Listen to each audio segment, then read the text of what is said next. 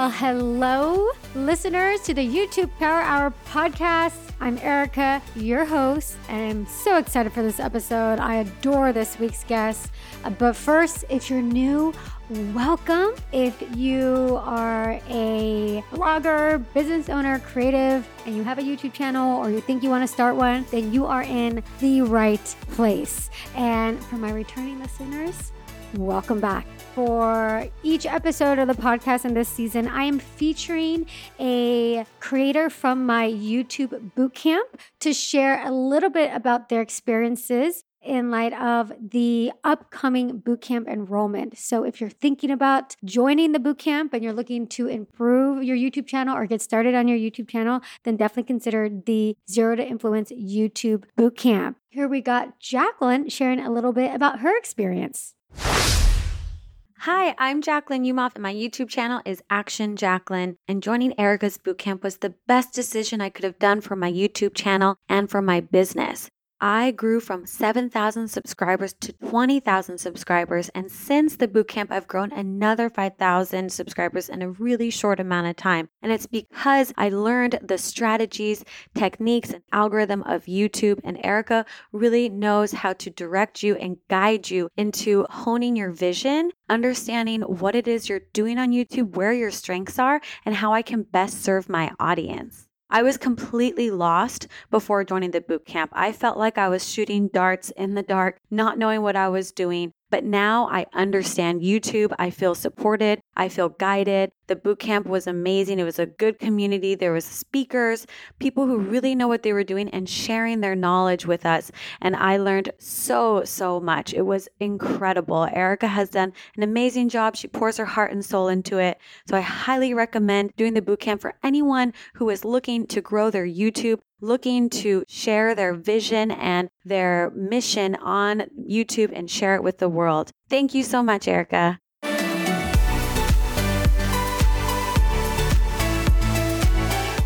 You for that, Jacqueline. And now for this week's guest, Erica Louie. She is just a ball of sunshine. I was not too familiar with her before I interviewed her for the podcast. My sense is like, you have got to interview this girl. She has an amazing channel. And then I'm like, sure. And when she reached out, it turned out Erica was a big fan of the podcast as well. And when I looked at her channel, I was like, blown away. I was like, oh my God, this girl gives so much value in her videos that I am not surprised she blew up the way that she did. Without hesitation, I signed up for Erica's boot camp this year and it just wrapped up recently and it seriously changed my life. Because of this boot camp, I was able to capitalize on a current trend and gain over 10,000 views on one of my videos.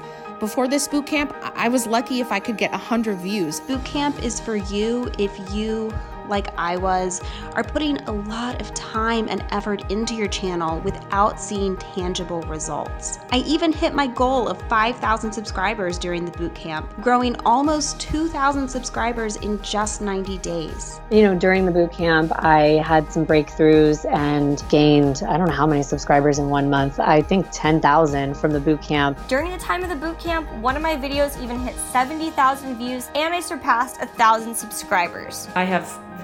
created relationships where I will be friends with people for life. My channel is at 18,400 subscribers now. I have increased my watch time by about 30 or 40 seconds, which is awesome. I feel kind of like an SEO genius now, and I feel like my videos have a better quality to them overall. I feel like taking this boot camp helped me to really niche down and find that one area that I was super passionate about making videos about. I started this boot camp with only 9,000 1,138 subscribers. Now I have 11,375 subscribers and it's just growing each and every day thanks to Erica. Even after the first week, I knew that the bootcamp was one of the, do you know what, the best decision I had ever made for myself, let alone just my YouTube channel. Do you work really hard on your YouTube channel, listen to all the marketing experts, and do all the hacks, tricks, and strategies, but are just not seeing the results that you want? Or are you lost as to where to start? Does the platform seem overwhelming with a lot to learn? And are you yearning for a community of people who understand your vision of being a YouTube influencer? Hi, I'm Erica Vieira, and if you answered yes to any of those questions, I want you to seriously consider the Zero to Influence YouTube Bootcamp. You will be joining the hundreds of bootcampers who have discovered their unique niche and have clarity with their purpose on YouTube. This isn't just another course about YouTube. This is an experience and an opportunity for you to really discover your unique purpose and niche on YouTube, which will translate into views, subscribers, and most importantly, influence and impact. Let me change your life, or at least let me change your YouTube channel for the better. Go to ericavieira.net forward slash bootcamp to add your name to the waitlist so you are first to be notified when I open enrollment. I look forward to seeing you on the inside. ericavieira.net forward slash bootcamp. So, before we dive deep into her interview, let me tell you a little bit about her. Erica Louie is a fashion, beauty, and lifestyle YouTuber and blogger. After starting her YouTube channel in college in 2011 and pursuing a corporate career for over six years, she quit her day job and pursued YouTube full time. She currently lives in the Bay Area and spends her time creating lookbooks, hauls, reviews, and bullet journaling videos, and her channel has 350,000 subscribers and 19 million video views. So it was such a pleasure getting to know Erica. We really hit it off. I mean, we've got the same name. So there's that. I just love her and I'm so glad to have been able to get to know her through this interview. And I know you guys are really going to love her and all the things that she has to share about when it comes to having a YouTube channel, especially having a fashion YouTube channel, and really giving a lot of value to your audience and understanding what your audience wants and what your audience needs. And she seems to have really figured that out for her particular niche and audience. So without further ado, here's the interview. Mwah. Well, hello, Erica. Welcome to the podcast. Hi, Erica. nice to meet you. yes, nice to have you. I love that you're a longtime listener of the podcast. I love that your name is Erica. You're the first Erica other than me to be on this podcast. So, welcome. Erica to Erica, it's my honor to be here, girl. Yes. So, before we get into everything, why don't we first start with letting our listeners know why YouTube? What inspired you to upload that first YouTube video?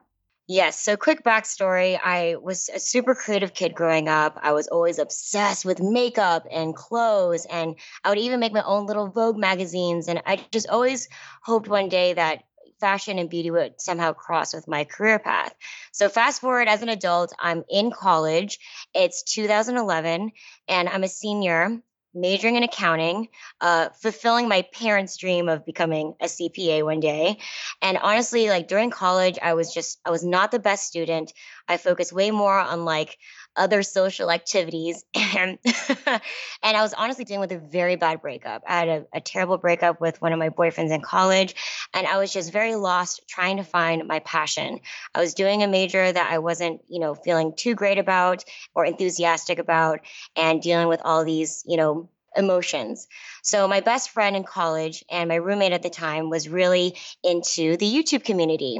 It was really thriving at this point and she almost used YouTube as like her main media consumption. So she had this come to Jesus moment with me and said, "Hey, there's this thing called YouTube.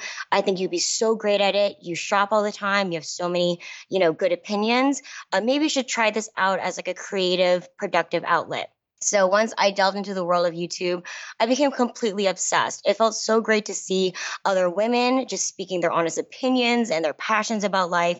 And I was like, girl, I can do this. So I literally, Erica, I stacked my accounting and business books and created like a faux tripod. Mm-hmm. I put my MacBook Pro, I think it was the white plastic one, on top of the books and I just started shooting videos from my own dorm room. Seeing those first videos like are so cringeworthy, mm-hmm. but they mm. almost bring tears to my eyes because they were just so authentic and genuine. And I wanted just a release from, you know, my day to day life. And I just felt such a warm community and and I, it tapped into that creative outlet that I had a, as I was a kid. So that was the very very beginning. And you said that was 2011.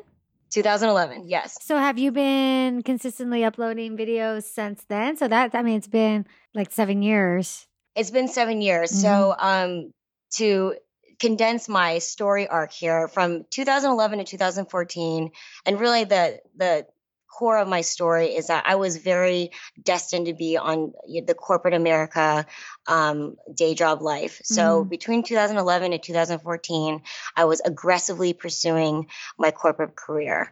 Um, my YouTube uploads were just kind of sporadic here and there Mhm. whenever I could fit it in, but I was really just you know getting to work early, leaving late, and uh, YouTube was kind of just a, a, a back burner thing in my mind. Um, then at the end of 2015, I started to feel um, not so passionate about my day job and really looking for some more creative outlets. My now husband, um, at, at the time we were, I think, engaged, we were like, hey, you know, you've had this YouTube thing you've been doing here and there. Like maybe we really commit to it and really try um, giving it a real shot. Because at this point, YouTube was, you know, very much thriving and people were Mhm. treating it as, as like a TV, a TV show. Mhm. So I was like, you know what? For one year, all of 2015, we're uploading two videos a week, no matter what. We had like our wedding and our honeymoon and everything going on, but I was very committed and I did two times a week for that entire year. And growth was pretty good, but I was still, um, you know, the views weren't where they were right now. Do you remember where you were? So at 2015, when you said, okay, I'm going to really like give this a shot, do you remember how many subscribers were you at? I think I was at low 40s, low 40s. So it had And at that point, were you, you said you were uploading sporadically. Were you uploading like once a week, once a month, or what was sporadic for you? between 2011 and 2014 probably just a couple times a month Mm, anywhere okay. between uh, two to two to five times depending on my schedule Mhm. and then switching in- into 215 high gear uh, two times a week so eight videos a month for sure Not Uh huh. And, and then where did you go that year? Like that one year you decided to do it, you know, twice a week. What kind of? You said it was kind of okay, but what was your growth for that? the growth i think it doubled from around like about 20000 to 40000 at Mm. that point so oh, it definitely in terms of the growth stats like it was you know amazing doubled but in terms of like revenue and understanding the true business side of it i wasn't quite there yet Gotcha. Okay. So then, yeah. So then what happened after that point? Um, so i put all my gusto in it and i had spent a lot of energy but i wasn't figuring out again the true revenue business side of it. So in 2016 we had a major shift in our life. We ended up moving from texas to california and everything also switched to my day job. So i had to uh, kind of transition some of my roles. I had to work remote and also take my youtube channel on the road to a new setup to a new apartment just a lot of personal changes and unfortunately my my scheduling upload um, became sporadic again in 2016 um, so the big switch though in 2016 was i figured out the true business revenue side of of my channel which was um, diversifying my revenue streams not just relying only on youtube earnings but Mhm. incorporating things like affiliates and brand deals and all of a sudden i i kind of had that moment where i'm like oh man like this could be this this has potential Mhm. to to become something full time That's great. What what what kind of give you that inspiration of like, huh? Like there's more than just AdSense. What what caused that for you? So I had a lot of blogger friends in Austin and seeing how they structured their business and understanding affiliates and how you can make money off of transactions that are always happening in the background Mhm. just opened my eyes. And it just so happened that my topic was fashion and beauty, which was naturally one of the, you know, uh, larger affiliate based um, shopping behaviors right now. So I was like, oh man, like, why don't I just incorporate that into my channel? I'm already buying all my clothes, creating all these inspirational lookbooks. Like, it felt like a natural marriage between the two. Yeah, I mean, especially with like fashion and yeah, fashion and beauty, it's like if you're not using affiliates, you are totally missing out. Girl, you're missing out. Yes, Mhm. for sure. hmm So, um, oh, sorry, go ahead. Oh no, no, no, no, no. That that was it. Got it. Okay. Uh, 2017 then uh, is when the the big shift um, happened. My YouTube channel hit that 100,000 mark, and something about that incremental growth between uh, 50,000 to 100,000 with the traffic that I was getting, the people that were watching my videos, and also um, you know shopping through my affiliate based links was almost matching my corporate job. And that is when I decided to take the leap um, exactly one year ago. And I've been doing YouTube full time for exactly one year now. Wow, that's amazing. Thank you. Thank you. It's it's really it's so cool how it's kind of like it was like a mind shift. So did you when you made that decision of like, hey, I really think there's something here uh, with YouTube. Did you then start moving in a different direction? Meaning, like, did you approach your videos differently? Uh, do you think that contrib- that mind shift kind of contributed to that kind of growth from fifty to hundred thousand, where you eventually were able to quit your job, or were you were, were you were you already made that decision? You're like, you know what, consciously, you're like, I'm going to make this my job, and I'm going to do what I can. Like, what what was going through your mind at that point?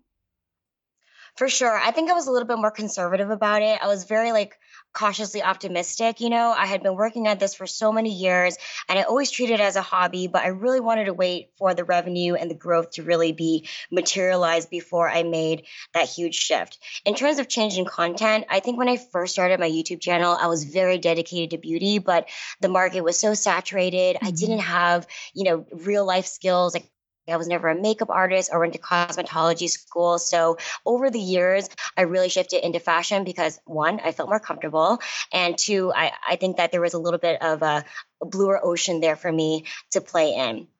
So naturally, as I progressed and I found affiliates, all of that merged together to to me being a more fashion based YouTuber, people trusting my opinion, me feeling confident about my content, and um, I think the best thing that I learned is that my audience was growing with me. I have a, a bunch of career women that are also in my age range, looking for similar clothes than me. So I think literally this past year, I've really understood who my audience is now that I can I can now tailor to exactly what they need.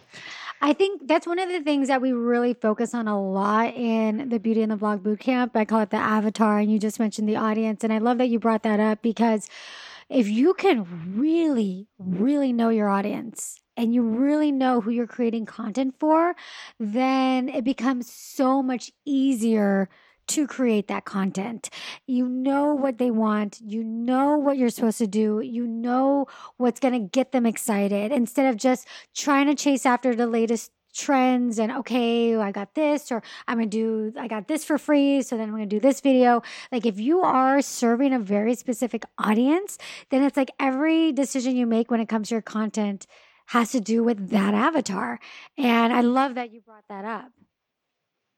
Yes. Oh, you hit it right on the head. In the beginning, I think it was just the fascination of YouTube. It was such a new territory for everyone. I was just chasing the trends, trying to make content, finding who, you know, hey, who's going to watch this, trying to find my audience after the fact versus prioritizing who my community is, who my audience is. Then I tailor my content to them versus, you know, vice versa. It is it's such a it's such a small concept, but it's it's a, it's the biggest part of the success for your business. I think that's huge. And for you, it took you some time, right? I mean, how how many years were you doing this? Granted, you were working, you were building up your career, you weren't dedicating the time, but how many years were you kind of like up, like you said, uploading just like just on a whim or not with that strategy in mind?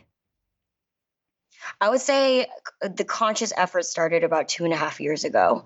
Um, beforehand, it was just like, hey, let's see what's trending, or mm-hmm. like, what's this person doing? And maybe I can do that too. But you forget like the core purpose about YouTube is your voice. It is your voice, it is your story. And if you're trying to play the role of someone else, I mean, it's always going to come off, you know, mismatched. So I think back in 2015, that was like the first phase of like, hey, you know, be more consistent, have a more focused idea, which was just like, hey, do fashion stuff.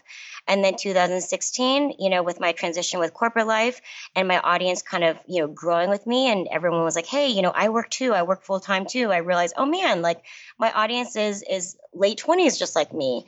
And then mm-hmm. 2017 was like, oh my goodness, we have career women that are looking for reasonable fashion choices that won't break the bank.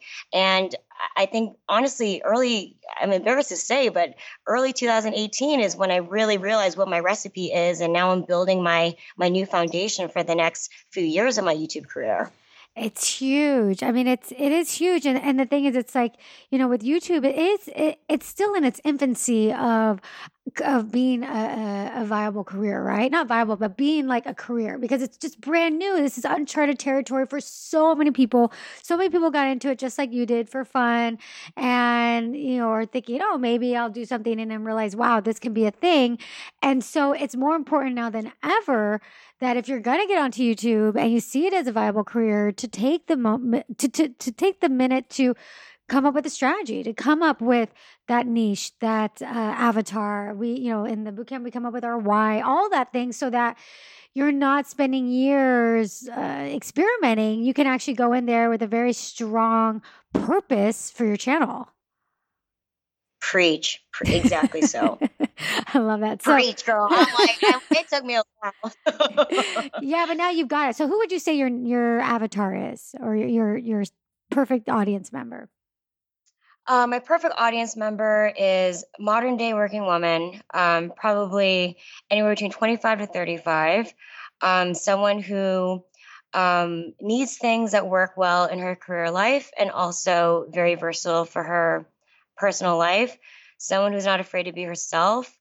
Um, someone who's confident and not afraid to tackle the things that she she desires in her life. Just a dynamic, authentic, down to earth woman who's hustling hustling, hustling. So definitely sounds That's like you, you've thought about it.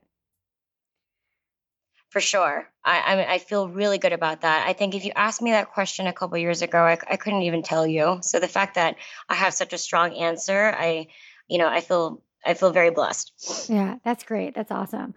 So, one of the questions that I always ask the guests that come on the show is was there some kind of tipping point when it came to your channel in the sense of like a viral video or maybe a collaboration that got your channel uh, on the map? I know you mentioned you jumped from like 50,000 to 100,000. Was there something in specific that you could point to? Yeah, I have a couple. I have a couple of them. So, one of the ones I'm kind of embarrassed about, but it definitely is one of my most viewed videos on my channel was one that I did in my dorm room. I showed how to style a skirt I think like five different ways. And I remember being in hmm. class and seeing that it hit like 3,000 views. And I was like, oh my God, people are watching this video. Like, I just, I did it at like 2 a.m. last night. Like, it was a joke. Like, oh, wow. I can't believe it. Um, so that one has had like long term uh, growth. I think that was the first thing to kind of get me to like the 20 to 30,000 mark. Um, then the progression up to 100 uh, was my fashion lookbooks. Um, I started doing fashion lookbooks that had voiceover coupled with them. So instead of just, you know, I try to do really like edgy. Um, I was very inspired by like Evelina Berry, just like very edgy uh, uh, cinematography and editing. But um, then I was like, hey, like I have so much to say about these clothes. Like, why don't I just like get onto the microphone and like talk through my thought process when styling the clothes? Um, so those videos did super well, and I feel like it definitely helped kick up my growth up to 100,000.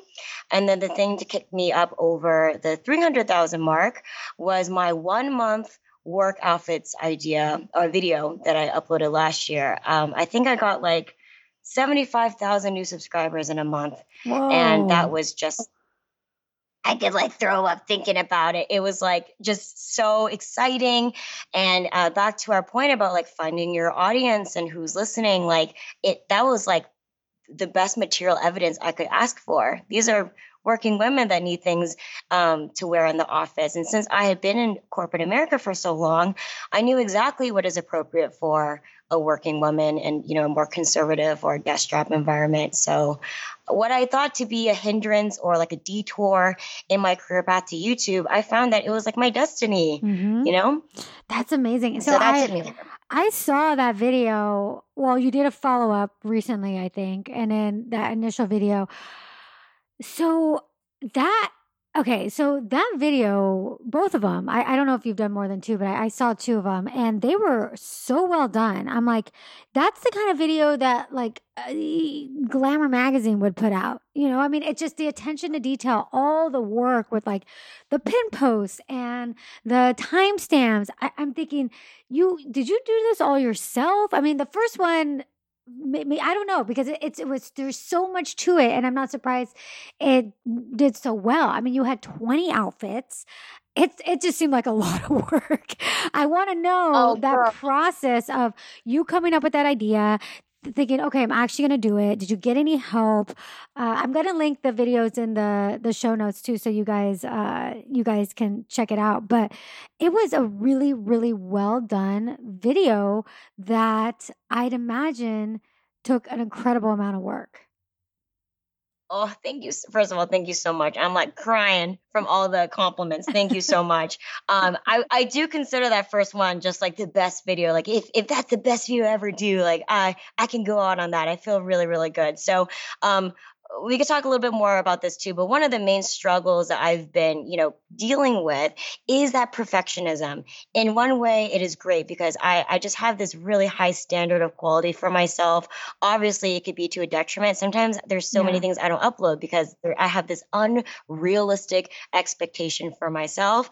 And sometimes, you know, you can't just do it for, you can't make a James Cameron uh, video every single time. But that one, that idea was so sacred to me because at that point, this was early 2017. I was starting to, I just quit my job. I was going full gusto and I kept trying to one up each idea after I uploaded a video. And finally, I realized people like work outfits. Oh my gosh. One thing I always struggled with in, in when I was working was to be inspired every day. Like, you know, you just wear the same pencil skirt and top every day. Mm-hmm. Like, what if someone just like created almost like a meal plan of outfits mm. for your everyday month? And I was like, idea and I was like, look, this idea is is really great. I haven't seen anything like it. I want to go full gusto. That first one I did pretty much by myself. It took about five days to shoot because I just kept redoing different outfits and like, oh, that accessory didn't look good. Like again, the perfectionism. It could have been a lot smoother, but I was very hard on myself. Um, shot that all in front of a white background. My husband was working at the time, so literally I would just focus the camera on like a a microphone stand or like a chair mm. and then I'll like swap it out and turn on the camera and just keep modeling all the outfits. At that point, then I used um, some editing software to help me splice it into, you know, uh, nice, even uh, models of each look and idea. And then I used, um, you know, just some fancy titles.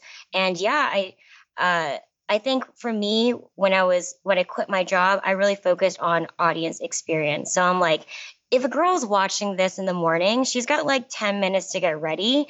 A timestamp would be really helpful for her to like go back and reference a point in the video that she remembered. Like, I don't want her to have to like suffer through the whole video every single time she wants to remember an idea. And then from that video, I got a lot of feedback. Hey, you should take pictures of each one of these outfits. That way we can pin it to our pin boards after the fact, you know, and have that more on the go. Mm-hmm. So I think from my my audience feedback and from what I like to see whenever I'm watching Hulu or Netflix, I kind of just pick up as many tips as possible to make the the viewing experience seamless and easy for my people because these are women on the go. They ain't got no time to waste.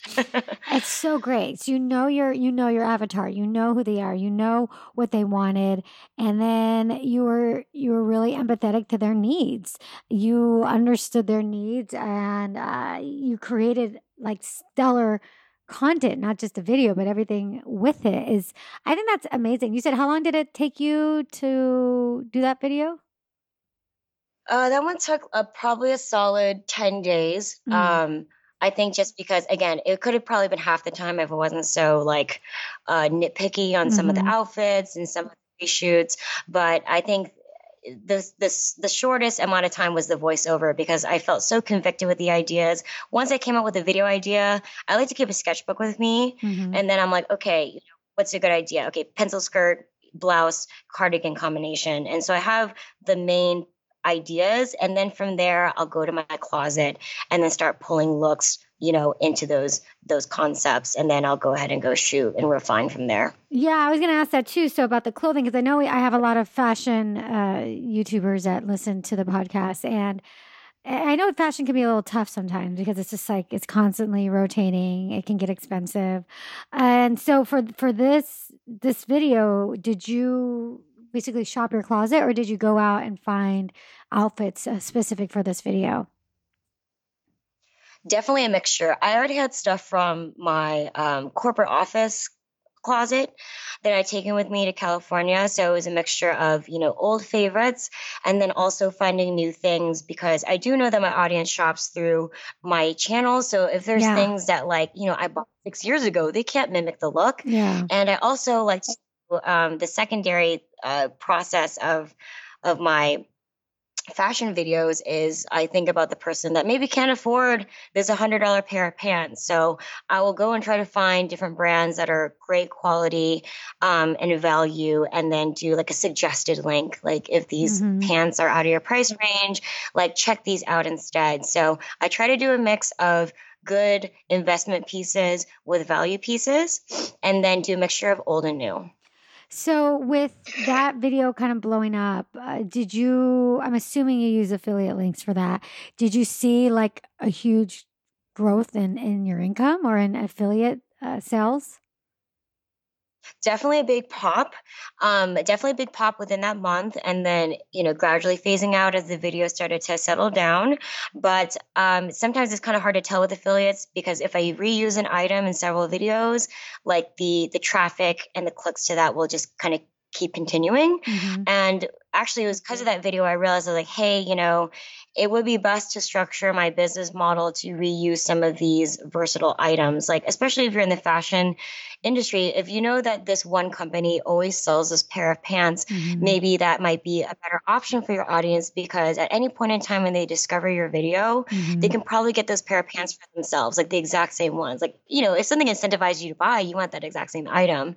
And then you know also for the business side it's lucrative because you always know that it's in stock you always know Mhm. that there's different colors and variations so you have longer you have better longevity in your closet in your revenue and also with helping your audience whenever they find your channel Yeah, I always think about that with fashion because with beauty, I mean, the, there's some some products that are limited edition, and but for the most part, a lot of the products are, are there to stay. And so, you know, when you have a video over time, it'll just it'll be there. It'll always be relevant, and you'll get that affiliate. But with fashion, I mean, it is it's so fast. It's y y y- there's so there's so many new SKUs and so many new styles that are coming out. That that's a really good piece of advice. It's like you know, store stores like Gap and Banana Republic, even Lululemon. I'm sure they keep like their their same solid, you know, jeans and trousers or whatever, and uh, to to include those and be like aware of that. and Right. And the regular person is not like a blogger influencer who's constantly shopping, like, hey, you know, I just want a really good solid suit that's going to last me a few years. Here you go. Mhm. You know, so Definitely. yeah. All right. So the next question that I always ask is struggle. So what what do you feel you've been struggling with with your YouTube channel? Oh, girl, the struggle. Um, I think if I can if I can mention two big things, I'm sure everyone else can relate to. But the the first original struggle was, of course, having a full time job Mm. and doing YouTube on the side. Mhm. Like between graduating from college until you know 2016 when i started understanding that this could be a, a, a business for me you know i was really trying to succeed in the corporate life but i was also moonlighting as a youtuber and blogger in my free time and it took a lot of sacrifice um, you know, and especially to sacrifice so much without a guarantee that this is going to pay off, and you know the views aren't there and the money's not coming in. Like, you know, when when do I stop, or when do I, you know, do I even give up on my dream? Yeah. I always imagine myself as a powerful businesswoman in some capacity, but at the time I just I didn't have the business savvy. So um, I would say the first struggle was was figuring out how long do I keep doing how long do I keep doing this? Um, the sacrifice was was mental, physical. Like I would literally work all day. I'd come home, eat dinner, shoot at night, edit until like wee hours in the morning and like all nighters were like a weekly occurrence for me like weekends would be reserved for outdoor shooting i would take naps in the bathroom i would Oh sneak out to my car and take naps during my lunch breaks like i sacrifice a lot um, without a promise of a payoff so i really want to touch base on what you said earlier about being smart and having kind of a business plan. And now that we have so many resources, like people like you who are guiding the industry, like, you know, I, I would love to get some advice at the end, but there's smarter ways to do it without with maintaining a healthy work-life balance if you want to dabble in both before you do the full leap. Yeah. Yeah, no, keep going. Mm-mm. Oh, so sorry. Uh, then the second struggle was quitting my job. You know, I, I was, I had this vision of, you know, uh, you know, what is it? The grass is always greener on the other side. Like everything's be so easy for me. Like my job is my full time job, and I really appreciate you mentioning it earlier too. Like it is not easy turning a hobby into a business. Um, some of the main struggles I felt was I didn't understand that I'm such an extrovert, and I had lots of stimulation with having coworkers and many different social groups, and being moved to California, working remote while also doing YouTube. I had just like some very dark times of feeling alone, and you're just like working your ass off and that was uh the motivation was um was difficult also with the pressure. Now you have to earn every single dollar. You got to be hustling. You don't get that steady paycheck. You know sometimes you could kind of check out at work i feel like at a desk job but you still have you know your health insurance your you know all the fringe mm-hmm. benefits and then that steady paycheck it was it was almost you know a mind bend for me to transition. And then you also don't have a boss that's managing you. You become your own boss. You manage your own time. You don't have meetings that you're you're used to to kind of construct your week. And that transition i think i, I like i'm just coming to to uh, lots of learnings this year that i'm excited to tackle from from what i learned last year through my transition. So when you were you know you were working and and, and that's just crazy your schedule like you know all nighters you said practically every day of the week was a was an all nighter for you. Uh, yes.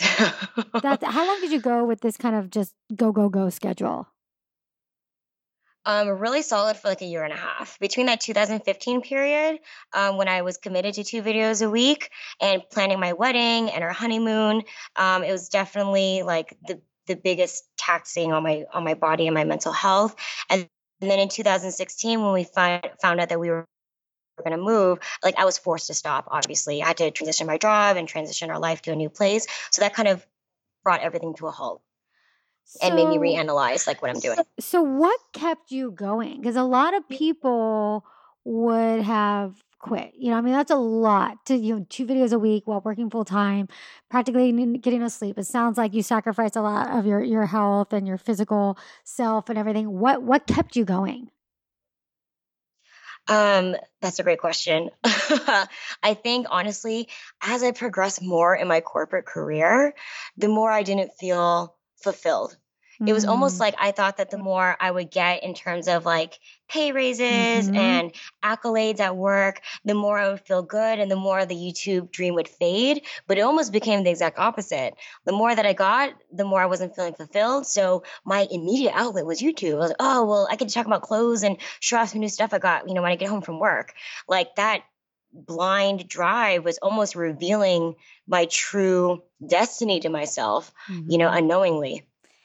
Yeah, and it's like it, it, it's it's fulfillment is so huge. Like there's you know people say it's like you know you know you get you, making money is it's it's all about making money and being super successful having high levels of, of authority and power and uh, making money but ultimately as human beings it comes down to a personal fulfillment and no amount of money and no amount of say responsibility or, or title can fill that if you in yourself at your core are not fulfilled at what you're doing.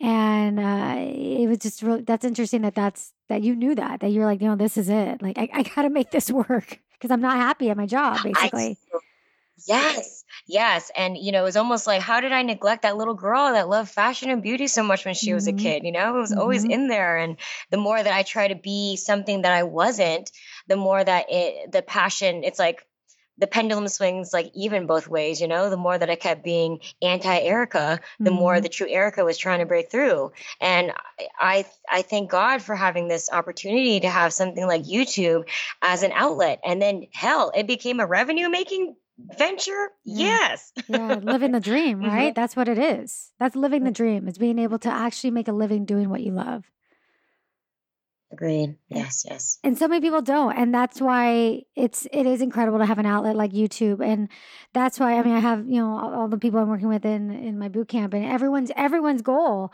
is I want to do this as a job. I want to do this full time. I don't want this just to be a hobby. I want to actually make a living. I want to quit my full-time job because this is what I'm passionate about. And it's it does take a, a certain level of just huge amount of commitment like what you did and sacrifice in a way like you do have to sacrifice to an extent you know instead of i'm sure you know binge watching tv shows or going you know having fun or going out you decide i'm, I'm going to film i've got to do this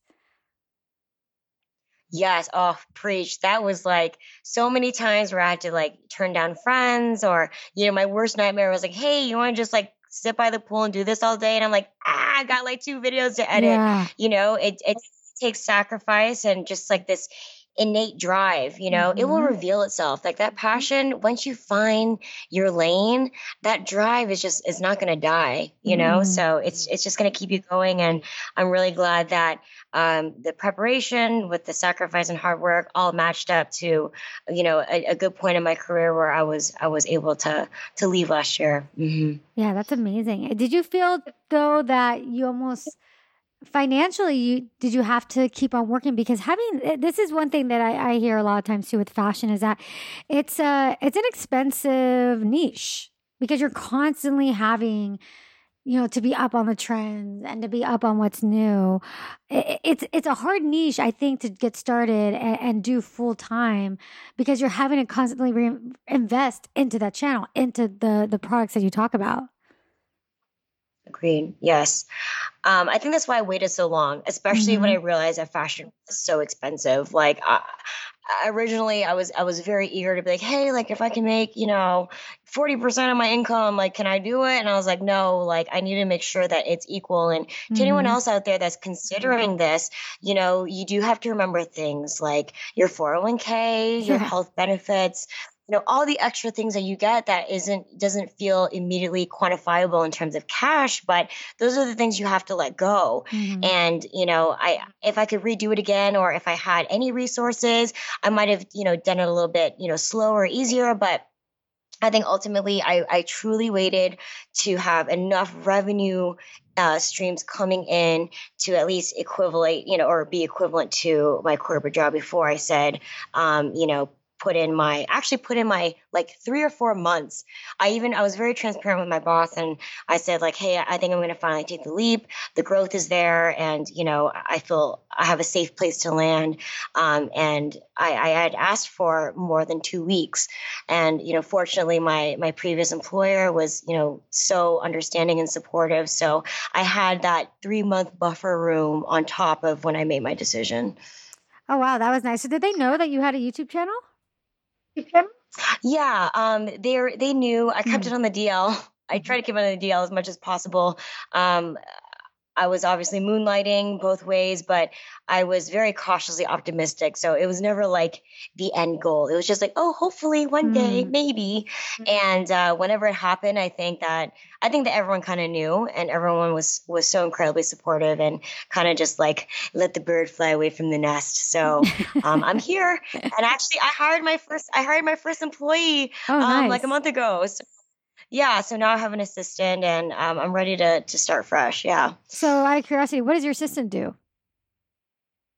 Um, she does a mixture of things. She um, admin, mm-hmm. um, prioritizing tasks, um, helping with uh, contract management too um, with all of our brand deals and then uh, she actually has an intense passion for editing so mm. one of the things that almost like nearly killed me last year, uh, sitting on the couch for like 15 hours editing at a time. Mm-hmm. Um, she's helping me with my editing. So now I can kind of have a fresher mind on creating content and being in front of the camera and speaking to the audience versus being a hermit inside. That's like the long. one thing that I tell, you know, people that are kind of like your size, larger, or, or business owners. Uh, you know, not people that are doing it as a hobby because it's hard to justify the expense. But if you're going to outsource anything, unless like it's like truly your art form, right? Like that's what you love. But if you're going to outsource anything, I say outsource the editing. I mean, that is so much time to spend. And it's like, oh, you could, you know, you could be doing something else dude that is i and i had no idea i think because i was editing my work for so long mm-hmm. and then i see these like huge huge youtubers like there's no way there's physically no way they can be editing all the time it's no, almost like not. you realize you're they're not there's no way um and yeah, once I outsourced the editing, it was like, oh, here's my head again. I can think rationally. yeah, and there and there uh should be no stigma to it either, because I mean, when you think about it, I mean, a YouTube channel is and videos are a lot of work. Before YouTube, I mean, uh, companies would have crews of people doing every little component of it. I mean, you're talking about from the editing to the lighting to the filming to the talent. And as a YouTuber, you're doing everything. So as as you grow and you become a business, it's hard to maintain that editing. So I know a lot of YouTubers do. Some do and don't talk about it, like they don't want people to know, which I find I don't know. I'd say be be open about it. it's not a big deal, right? To say that that you're hiring someone to be an editor. You've got a million something subscribers. You've got a lot going on. It's not a big deal. Some people are transparent about it. Some people aren't. You know, but it's it's it's more and more. I think people are gonna as they grow and and get busier and busier and bigger. Are people are gonna start see it as an option? They're gonna start outsourcing their editing. Erica, that is so true. It is very stigmatized, and mm-hmm. I I mm-hmm. mean I I was in that boat. You know, I was like, oh man, well, you're a creator. Like, you're supposed to be doing this, you know, soup to nuts from, yeah. you know, idea conception to uploading the video. And when you become, when you're treating this like a real business, you realize that your time is worth the most. Mm-hmm. And editing is one thing that takes so much time and effort. And in order to scale, it's it, and when I think about it, it's physically impossible. Mm-hmm. And also, too, if anyone, if I had to speak to my audience all in one room, I, I mean, I, I, would be completely transparent. Editing nonstop was hindering me from being a conscious, healthy human being and mm-hmm. creating more content. And at the point where I'm not uploading videos because I can't keep up with the editing, mm-hmm. then that is a bottleneck that needs to be corrected. And, mm-hmm. you know, outsourcing is one of the biggest things that I'm just learning right now. Like, mm-hmm. if it's going to take, you know, I think there's also a perfectionism to it, right? Like I didn't want to let go of every single yeah. piece of my baby. Mm-hmm. You know, oh, it has to be this mm-hmm. way. And you almost have to be like, you know what? You're better, you're better at this. This is your core competency competency. I'm gonna let you do your thing. I'm gonna focus on my thing. And we're all gonna grow together as a business and we're providing more content to our audience. It's a plus exactly. for everyone. It, it shouldn't be no, it shouldn't. It, it, it is a plus for everybody. And like you said, it, at some point, it, it does hinder your growth because you have to understand your time is valuable. And if you're really, really going to see this as a business, like any business owner, they look and see what can they do, what what are they good at, and where can they outsource so they can best utilize their own talents and their time. It's just good business sense. And uh, no, it's it's great, and I'm glad that you were transparent and and and talked about that here. Um, all right, so now we're going into the best tip section, and the this is just kind of like best tips, right? Just the best tips that come to mind your mind. So first is what is your best tip for starting a channel? Ah, okay. Um, starting a channel. So obviously, I think everyone says authenticity, of course, having a passion for mm-hmm. it. I think my first tip would be a little bit more conservative since I just gave this horrendous story of like, oh my gosh, I was sleeping on a toilet at work. Um, if you want to start, were you really sleeping on a toilet at work? Did that really happen? I, girl, where are you else to go to sleep, right? I mean, if I couldn't sneak out to my car, I would just, I know everyone at my work, everyone at my previous employer, like, oh my God. Um, no, but it was, you know, it was, it was a sacrifice. Yeah. And I don't think the struggle needs to be that hard. So if you want to start a channel today, and especially to the career women or people who have so much stuff going on, I would say there are so many ways and resources and tools, you know, people like you, Erica, that can, you can start without risking it all. You mm-hmm. can start small. A YouTube video, uh, even when I think about what I do today, and how I started. You know, of course, you can have some basic equipment just to get yourself into it, but you know, you can also start an Instagram account and just get yourself, you know, familiarized with being on camera through Instagram stories. Like you can kind of start getting your feet a little bit wet before fully going full gusto and investing because it is very costly to get into YouTube, mm-hmm. you know, mm-hmm. full time immediately. So um, use things like uh, use tools like Hootsuite and Tailwind, things that can help automate and you can do all of your content at once and, you know, kind of splice it out during the week while you're at work. Start with, again, start with Instagram, have a consistent following there, use Instagram stories. Those would be first things that if I could do it over again, I would have liked to have uh, dabbled in just a little bit before I went into full YouTube. And then once you feel really good about having your on camera presence, being familiarized with social media, then I would say, you know, hey, use sources like you, Erica. You have like a great startup kit in terms of technology and resources. And then start doing, you know, one video a week and amping your uh, content from there. So you you But think yeah, you my- would have gone and actually started with Instagram first?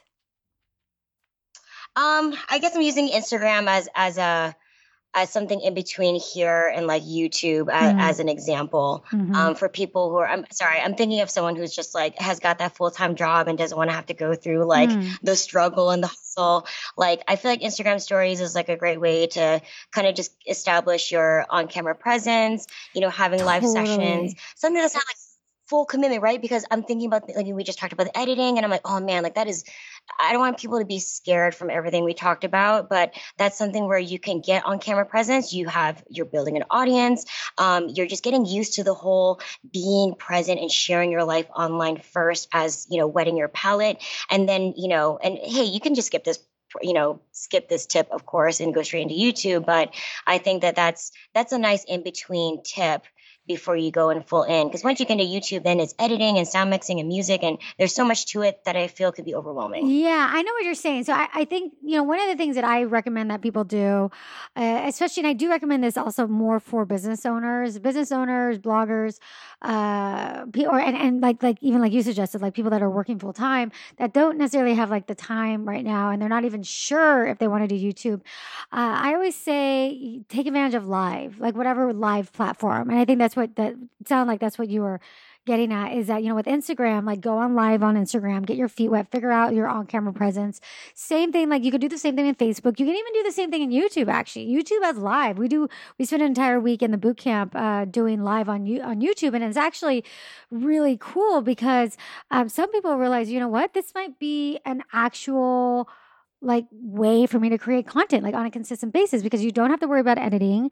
You literally just hop in front of the Exactly. camera and you could just you know you could just have fun with it and come up with something specific to say and there's not there's like it's like it's like a, a 12th of the amount of work than actually doing a whole video. So i think that's really good advice for people that are just thinking about it. It's like okay just play around with some of the other platforms that have these live live components to it Yes. And like if you want to start doing the channel, like, you know, commit yourself to one video a week and, you know, kind of time block the week. Like one day you'll commit to shooting the video, get your rest. The next day, you know, you'll start chopping it up, doing rough cuts, and then you kind of Mhm. splice out the work evenly throughout the week. And then, hey, your upload, your big upload day is Sunday. If you make it smaller, digestible packets um, of work, you can still have a consistent YouTube presence without, you know, going full gusto. And then once you get a better sense of, you know, obviously your learning curve gets better, um, then you can start up into two videos a week. I Yeah. love that. And it because you're right. YouTube is so overwhelming. And if you you just have one very specific goal, like each day, it just makes it so much easier to kind of get through and and tackle this like huge massive thing. But if you break it down and like you said, have like this and it, like you know one thing you're doing every day or you chunk it down it just becomes more manageable so i love that that's great uh, okay what is your best tip for what not to do What not to do? Um, I would say don't jump in until you have a place to land. Um, I think that with uh, the allure of the YouTube life, you know, it is like so glamorous and amazing. Um, but of course, I would say be smart. Um, I I of course wanted to quit a lot a lot sooner than I did, but I'm really glad that I didn't because you know it's all about diversifying your revenue streams. You know, not putting all your eggs in one basket, having a backup Mhm. plan for yourself, and having a solid business plan on how you're going to tackle. So things like testing the waters and figuring out your voice and all- like those are things that you don't want to figure out when you have no paycheck. Yeah. So I think my first tip is like be smart you know you can use all of these amazing success stories and uh, you know i'm sorry erica but you're like the glue like you're bringing everyone's lessons and best practices together so that everyone can make a better informed decision for themselves so i would say uh, Don't be something you're not. Mm-hmm. Be authentic you. Find your voice. Find your people. Get really good with the tools. And then the second thing is be smart with the finances. You know, mm-hmm. there's so many opportunities now that companies are looking and and you know, it's not just YouTube AdSense. It's brand deals. It's affiliates. It's mm-hmm. there's so many ways to make money. So kind of get all those balls rolling before you know you jump full into YouTube. That way, you know, you have a little bit of breathing room. You have a safer place to land and you can make better decisions for yourself. You'll build your confidence incrementally and you know, you'll just have you'll just have a better start to your YouTube career rather than struggling have, you know while you're going learning along. That's so true because it's like if you quit your job a little prematurely, right? You're not necessarily there yet every decision you make will now be based upon, ooh, how am I going to make an income? Ooh, how am I going to make an income? Versus really allowing yourself to embrace the creative process, make mistakes, and not be so focused on the money, but really focused on serving your audience.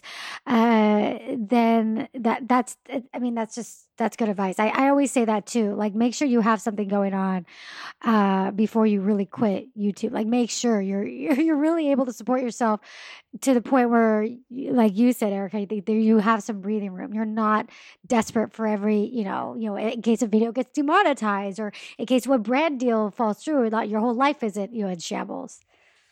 So exactly, and I, I, I want to make it very clear: it's not about the money. It never, mm-hmm. it, it, should never be all about the money. It is just about like, hey, uh, having at least a financial plan will alleviate the stress in order for you to actually create good content and mm-hmm. and it goes hand in hand. You know, if you're stressing out about putting food on the table, you're not going to be, you know, able to to, to make self. the best content. Yeah. Yeah, and to find yeah. your to find just to discover yourself, you know, as you're struggling, like it won't be a great experience for you. So leverage all your tools, get the plan together, find your true voice, and go at it with you know all the gusto in the world. Love that. And so, what would you say your breakdown is in regards to, say, per- percentage wise? So, what percentage of your income is from affiliates versus AdSense versus, say, sponsored post?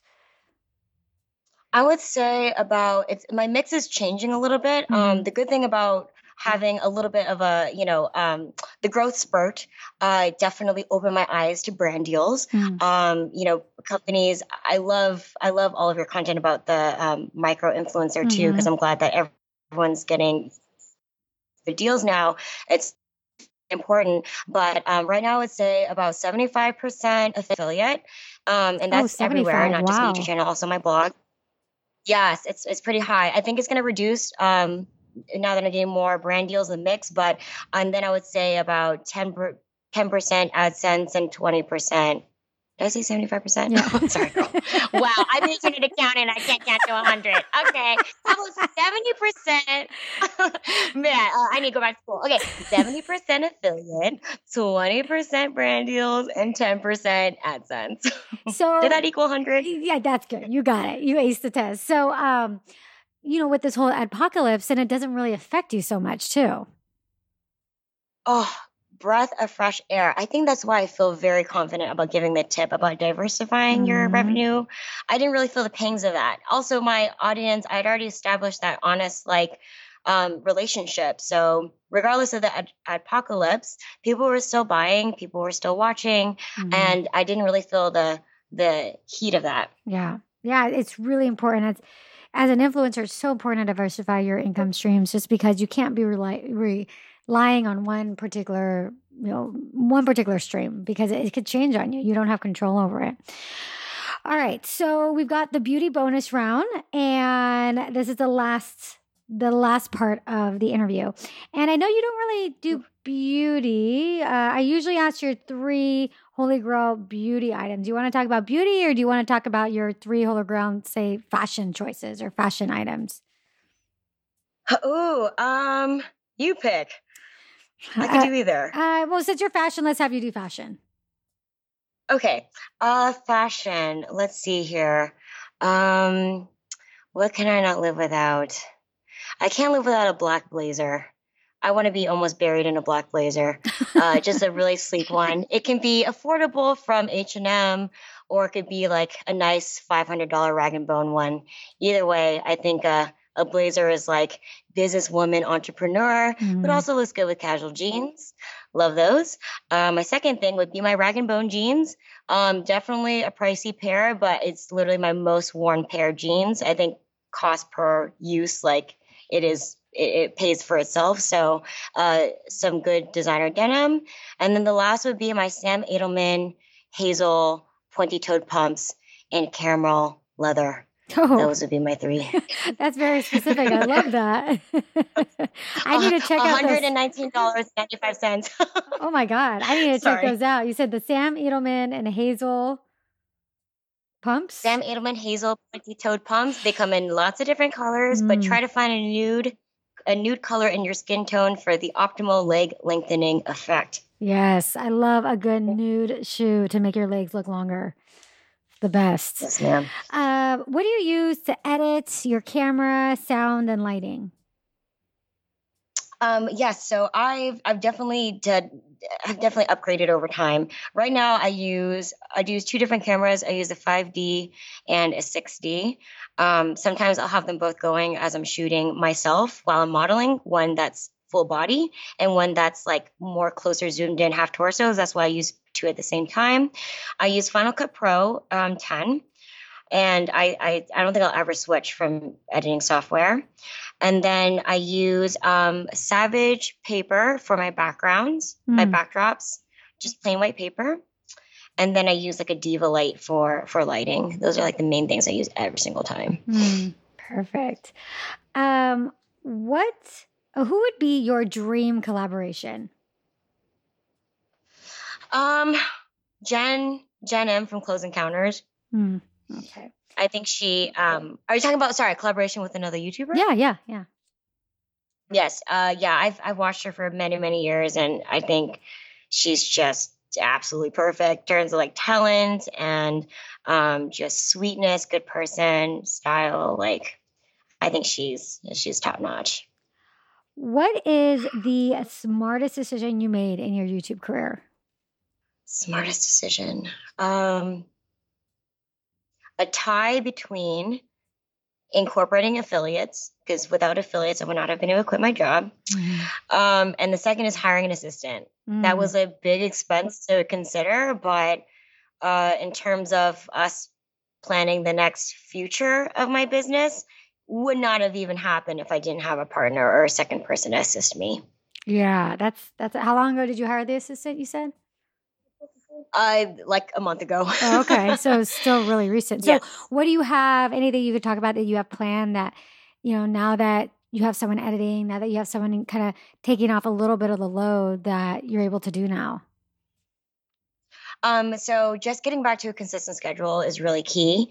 Um, just things like managing all of our brand deals, um, and also the editing part was huge. Now that I'm having assistance with editing, I could get back into like the content creation um, mindset and think of new series. I also want to do things like a newsletter. You know, for I keep thinking about the woman that is just too busy to watch all my videos, like something like a newsletter um, where, hey, if you can't catch up with me, like here's I did all the shopping. Here's like great things under fifty dollars. Here's my Mm. top three videos. Here's some life advice. Um, that has always been on the back of my mind. I also want to take some of um, my bigger video ideas and make almost like a digital magazine for people. I just I always going back to like my childhood passion of Mm. editorial uh, magazine.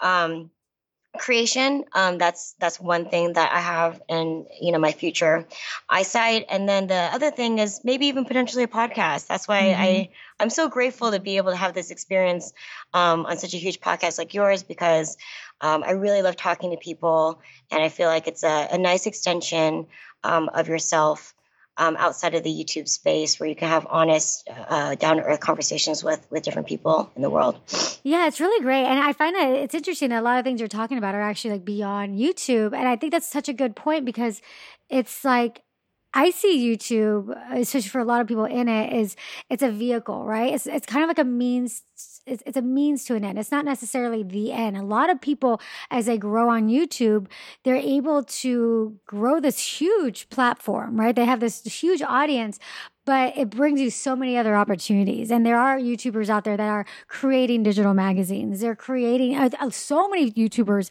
are coming into the podcast world. I mean, so many.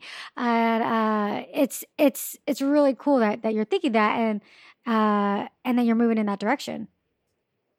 Yeah, YouTube's never the end game. I think that's one thing you do learn when you get when you get full blown into YouTube is like, oh man, like this is just building the community, you know? Mm-hmm. And I think that everyone has their own unique story. And I don't know what my again, I, I still don't know what my end thing is gonna be, but I have a gut feeling that, you know, my my journey through corporate America and and being there in the trenches straddling both worlds like that's going to collide together with my passion and you know my personality into something in the future i don't know what it is but right now i've got my head i got my head in the computer and just the mm-hmm. whole point is building a community and getting good content out there and that that light bulb is going to come on in the future i just know it Totally, totally. What is your favorite video or the one that you're most proud of? Definitely the one month of work outfit ideas i Mm. think that was like the pinnacle of of what i love and what i'm proud of and just so confident with everything i said in that video and the fact that it provided help to so many people like i could just be in tears all day just how grateful it was that i can share that with people Yeah, it sounded and like people it, find value yeah, it really resonated with, like you said, though, it really resonated with your right audience. Like you found that Yes, core audience. Yes. And also validation. Like, I'm sorry, like when you're in the fashion or beauty, sometimes there's just, I- you get insecure. You know, is my style good? Are my techniques good? And I think for me, that was just like the universe being like, yes, girl, you on the right track. You know, it was, it was so great me giving and, and, and receiving all that love. I'm so appreciative. See, that validation is is huge, and that's the one thing I was thinking when you were talking about how you went through that whole year of just just churning it out and just super sacrificing everything. Uh, you it, you had to have had some some wins. Otherwise, it is difficult to to keep on that schedule if you're not getting any results.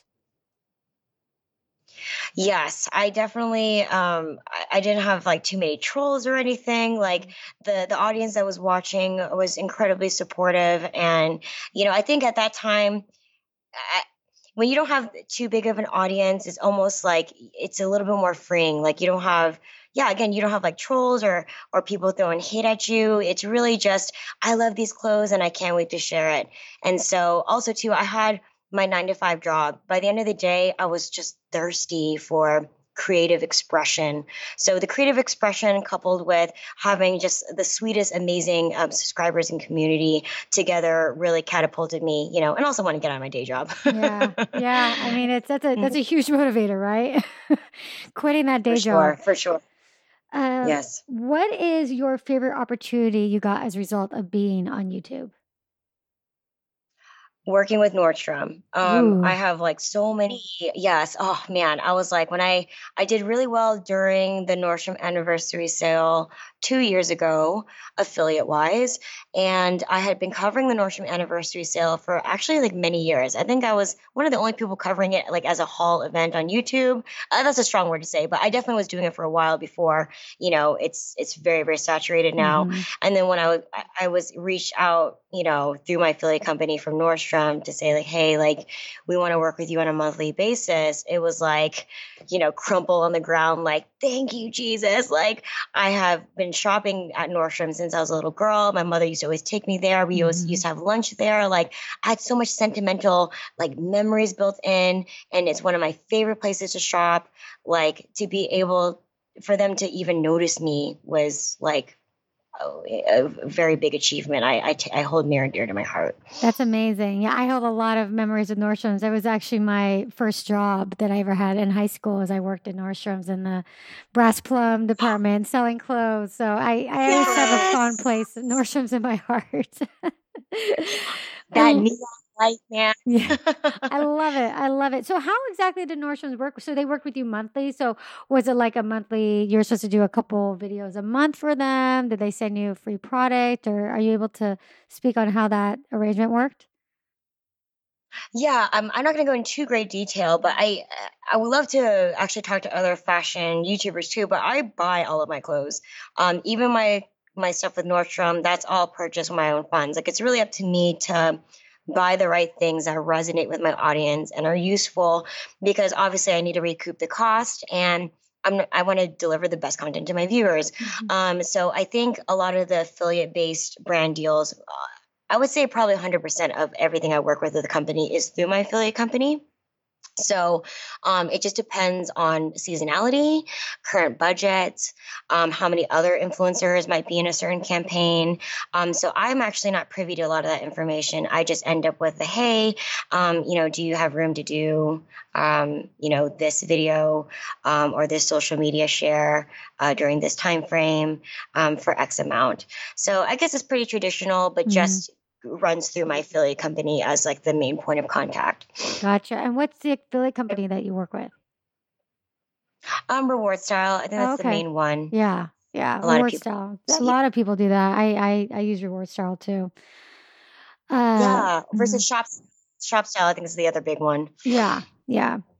Uh, okay, what is your superpower? Meaning, what is something that comes naturally to you that you're born with that you feel has contributed to your success? I think I think my personality, and I'm not saying that as like a ego thing, but one thing that I I'm really committing myself to in this new version of my channel was um, I'm always kind of like a very professional, polished version of myself on my channel. Mm. And everyone close to me has always told me, like, hey, you should just go full out and just be yourself um, on your channel because I think that is my one unique thing and my valuable, my valuable skill. That coupled with my professional experience. And just to give hope to anyone else out there that's also in the corporate world there are so many skills i learned in corporate america mm-hmm. that has helped me so much on the channel. And i feel like it helps differentiate me. Like even simple things like learning how to construct an email you know make a presentation um, marketing yourself branding yourself all of those things I had no idea was going to help me in this business right now. So, me just being like a total wild child goofball, in addition to all these skills that I'm bringing over from my professional life together, I think is my secret sauce. And I'm, I'm going to try to not stifle it and just let it thrive. You know, I think mm-hmm. I'm so scared of judgment sometimes that I'm hindering my superpower instead of just letting it, you know, letting it thrive. Yeah, let it be. I think that's a, a really interesting point and one that I believe in too, uh, because you know I've worked in the corporate world for years, and you do you learn a lot. I mean you learn a lot by being there and i think you know there's a lot of youtubers that think okay you know uh, especially young ones be like i just want to do youtube as a career and i'll do it right out of high school and you know that works it works but but the thing is though youtube is very much a business and there's a lot that you need to know in order to succeed in order not to kind of be swallowed up by it and it's not just about being you know a person in front of a camera there's a lot more to it and so you know if you are you know in school stay stay in school, graduate, and you know if you do have a job, don't think it's it's being wasteful or whatever. You just want to do YouTube. You're you're learning skills that that you can apply, and I totally believe that. Oh yes, always be learning. Mm-hmm. Don't. It's not a detour. It's it's it's all helping to the to the end goal. Yes, oh, totally. right there with you. One other question actually that I had earlier that I forgot that I wanted to ask you was that because this is something that I know comes up a lot. I know it comes up in uh, the people that I work with and in the boot camp. But you know, you did mention that one of the things that that kind of is a challenge for you that stops you sometimes is the whole idea of perfectionism. So how do you get over that? Like, how do you over get? How do you? It's in a way. How do you get over yourself when it comes to that? It's so crippling. I would have to say it's like one of like, you know, and just I'm I'm going full transparency here. I think it's one of like the crippling things of of this journey is, you know, you digest so much media and you're watching so many videos and it almost ups the hyper perfectionism. It's like, oh my gosh, my video has to be better than this, has to be better. Mm-hmm. It has to be better than my last videos. It has to be better than everything else out there. I want to create the best product, da da da da. So one thing I did was actually I worked with a life coach for a little bit last year to help with it. And he came up with this really great simple line that I try to use as like my mantra, which is um, less perfection, more production. To get myself out of the head of, you know, hey, this needs to be perfect and I shouldn't upload it. Um, the whole point of my channel is to share content, is to share my life, is to connect with people. Mm-hmm. And if I am just literally agonizing over a project for weeks at a time, it's never going to go up there and I'm not even doing my core purpose. Mm-hmm. So that's the first thing I think. Then the second thing, which is why I suggest having a confidant or a partner or an assistant, you know, obviously just even a best friend, is to say, like, hey, I am so just too into this project emotionally, and especially when you're doing everything from conceptualization to final upload, you are you are literally in a project, and you can It's like your baby. You can't let it go. Mm-hmm. Having someone else watch it with fresh eyes and say like, you know, hey babe, um, that was all great, but I don't think you needed to add this, this, and this. Everything looks perfect how it is. You know, there's no need to to keep uh, fixing something because it looks perfect as it is. So having fresh eyes and remembering what the true meaning is, and just having gratitude and joy, and just and just having that like you're doing good, girl, yeah. and just let it go. And and honestly, like how can you ever grow if you don't ever put something out there and then mm-hmm. enhance on it? Yeah, yeah, and that and that's what I, I that's what I always tell uh, people too that I work with, a couple of things. It's exactly what you said. Like, what is your purpose? Like, what is your why? Your why is bigger than your perfectionism, it's bigger than your insecurities. And you need to get out of your own way because imagine if some of the biggest YouTubers, right? Imagine if Kandee Johnson years ago was like, you know, I'm just such a perfectionist that I just never, I can't let out a video. I just can't release it or, you know, I can't stick to it because, uh, you know, it just, it has to be perfect. Well, then they're, in a way, they're, uh, they're hiding their, their purpose from the world, right? They're not allowing the world to see their purpose and they're allowing themselves and their insecurities and not their insecurities, their perfectionism get in, get in the way. And so I think that's, that's so true. So remember your purpose purpose and and remember your why. So I I love that. I love that advice and it's just been such a pleasure talking to you and getting to know you. And where can everybody find you and your content if they don't know about you already? Uh, thank you so much for the opportunity, Erika. It's been equally just amazing. If you guys want to hit me up outside of YouTube, all my social media is at Miss M I S S E J Louie, which is L O U I E. So M I S S E J L O U I E. Awesome. And then I will have all of Erica's links in the show notes as well. All right, Erica, thank you so much. Thank you, Erica. Have a wonderful day. Appreciate Bye. it. Well, there you go. That is our interview with Erica Louie. And if you enjoy this, please give the podcast a review. It helps so, so much. And if you're thinking about possibly enrolling in the upcoming Zero to Influence YouTube Bootcamp, then I encourage you to get your name on the wait list for extra goodies and bonuses and to have the first opportunity to enroll before it is open to the public. So head on over to erikavieira.net forward slash bootcamp. That's spelled Erika with a K, E R I K A V I E I R A dot net forward slash bootcamp. And I will see you next week. Mwah. Without hesitation, I signed up for Erika's boot camp this year, and it just wrapped up recently, and it seriously changed my life. Because of this bootcamp, I was able to capitalize on a current trend and gain over 10,000 views on one of my videos. Before this bootcamp, I was lucky if I could get 100 views. Bootcamp is for you if you like I was, are putting a lot of time and effort into your channel without seeing tangible results. I even hit my goal of 5,000 subscribers during the bootcamp, growing almost 2,000 subscribers in just 90 days. You know, during the bootcamp, I had some breakthroughs and gained, I don't know how many subscribers in one month. I think 10,000 from the bootcamp. During the time of the bootcamp, one of my videos even hit 70,000 views and I surpassed 1,000 subscribers. I have